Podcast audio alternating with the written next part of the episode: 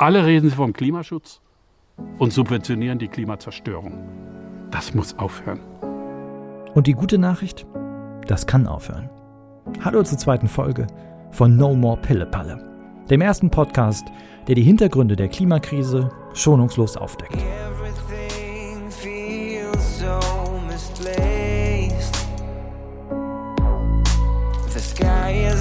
my feet and the ground above my head. Ich bin Felix Rodenjohann und ich will, dass wir beim Klimaschutz endlich in die Puschen kommen. In den vergangenen Jahren habe ich unzählige Menschen kennengelernt, die die Hoffnung im Kampf gegen die Erderwärmung nicht aufgegeben haben. Einige von ihnen stelle ich Ihnen hier im Podcast vor. Denn ihre Geschichten zeigen, wie wir die Klimakrise lösen können, wenn wir wollen. Wenn die Chefs der großen Konzerne bereit gewesen wären, Klimaschutz zu machen, dann hätten sie vor 30 Jahren schon begonnen, ihre Geschäftstätigkeiten umzuändern. Genau das haben sie nicht getan. Wir brauchen 2030 die Nullemissionen und da sind viele im Kopf nicht mitgekommen. Dass die Naturgesetze uns diese Schnelligkeit diktieren, wenn wir wirklich nicht mit der menschlichen Zivilisation am Ende sein wollen auf dieser Erde. Mein Name ist Hans-Josef Fell. Ich bin Präsident der Energy Watch Group und war von 1998 bis 2013 Mitglied des Deutschen Bundestages für Bündnis 90 Die Grünen.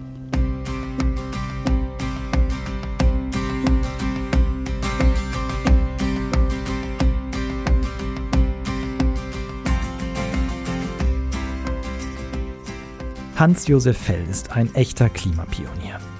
Schon seit Jahrzehnten lebt er in einem Holzhaus mit grünem Dach. Er hat es selbst miterbaut und inzwischen einige Preise dafür abgeräumt. Ich habe es mir angeschaut und es hat mich nachdenklich gemacht. Denn das Gebäude ist keinesfalls ein hipper 2022er Ökobau, sondern ungefähr genauso alt wie mein Elternhaus, in dem ich groß geworden bin. Aus den 80er Jahren.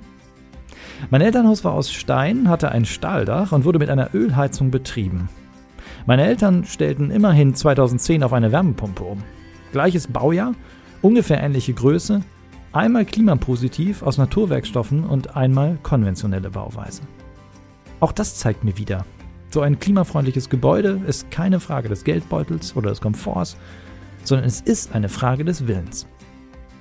Und für Hans-Josef Fell ist es ein Lebensthema und ein starker Wille, keine Treibhausgase mehr auszustoßen.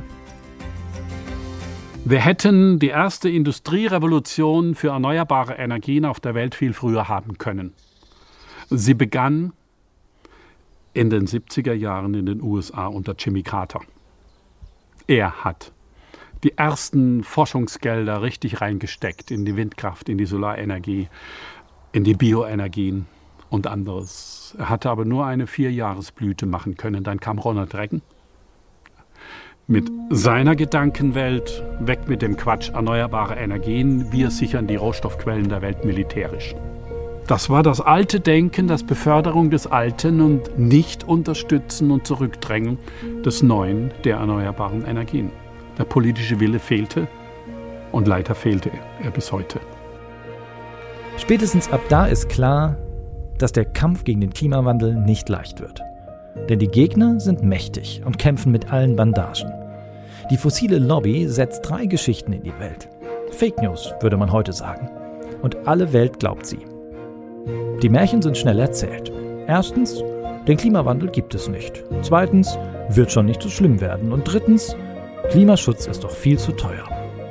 Auf den Weltklimakonferenzen war das dominante Element Burden Sharing, Lastenverteilung der Klimaschutz sei eine ökonomische Last und diese Lasten müssen wir verteilen. Der fundamentale Fehler der Klimaschutzbewegung, genau diese Sprechweise der fossilen Wirtschaft akzeptiert zu haben. Denn eine Last war es nur für die fossile Wirtschaft, doch nicht für die Solarwirtschaft, wenn sie mehr Solaranlagen verkauft. Hans-Josef Fell weiß, dass einer den Anfang machen muss. Kurz nachdem er in den Bundestag gewählt wird, stößt er mit einigen Abgeordneten gemeinsam die Energiewende an und ist selbst ein wenig überrascht, wie gut das funktioniert. Die größte Aktivität war, den Entwurf für das Erneuerbare Energiengesetz zu schreiben und ihn mit den Kollegen im Deutschen Bundestag dann auch tatsächlich zu verwirklichen. Die Reaktion in anderen Ländern war fulminant. Viele andere Länder haben es kopiert, in Europa, von Spanien über Italien bis nach Tschechien. Aber nicht nur in Europa. Der größte Follower sozusagen war dann China und sie sind Weltmarktführer geworden in der Solartechnik und der Windtechnik, bei Bioenergien und auch anderen. Und das ging nur mit dem Beispiel Deutschland. Es hätte alles so schön werden können. Wir könnten die Emissionen längst auf Null runtergefahren haben. Aber hätte, wäre, wenn, ja, wenn die fossile Lobby und ihre Helfershelfer nicht beim Ausbau der Erneuerbaren wieder voll auf die Bremse getreten hätten. Es war spannend zu sehen, wie schnell Deutschland Weltmarktführer dann in der Solartechnik war. Noch 2010 waren unter den zehn größten Solarindustriefirmen der Welt acht Deutsche. Heute keine mehr. Übrigens ist es ein bisschen Ironie der Geschichte dass sich der Miterfinder der Energiewende und der Einspeisevergütung in diesem Jahr vom Netz trennte. Weil es aktuell keinen Anreiz gibt, überschüssigen Strom einzuspeisen und die private Energiewende zu einem Bürokratiemonster zwischen Netzbetreiber, Stadtwerk und den stromerzeugenden Mitbürgern und Mitbürgerinnen geworden ist.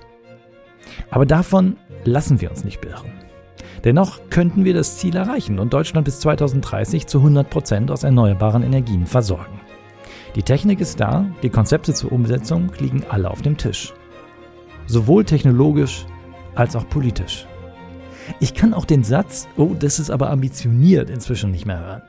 Wenn wir diesen Pessimismus, ob das alles funktioniert, in anderen Lebensbereichen angewendet hätten, dann gäbe es heute weder ein Smartphone noch das Internet. Und von Weltraumtechnik könnten wir nur träumen. Also, worauf warten wir? Ich wurde immer gefragt, ja, mag ja ganz gut sein mit dem Gesetz, aber wo kann man denn gucken, ob es funktioniert? Wenn wir etwas Neues brauchen, müssen wir auch innovative Gesetze machen und den Mut haben, sie umzusetzen, ohne zu wissen, ob sie funktionieren. Und es hat funktioniert.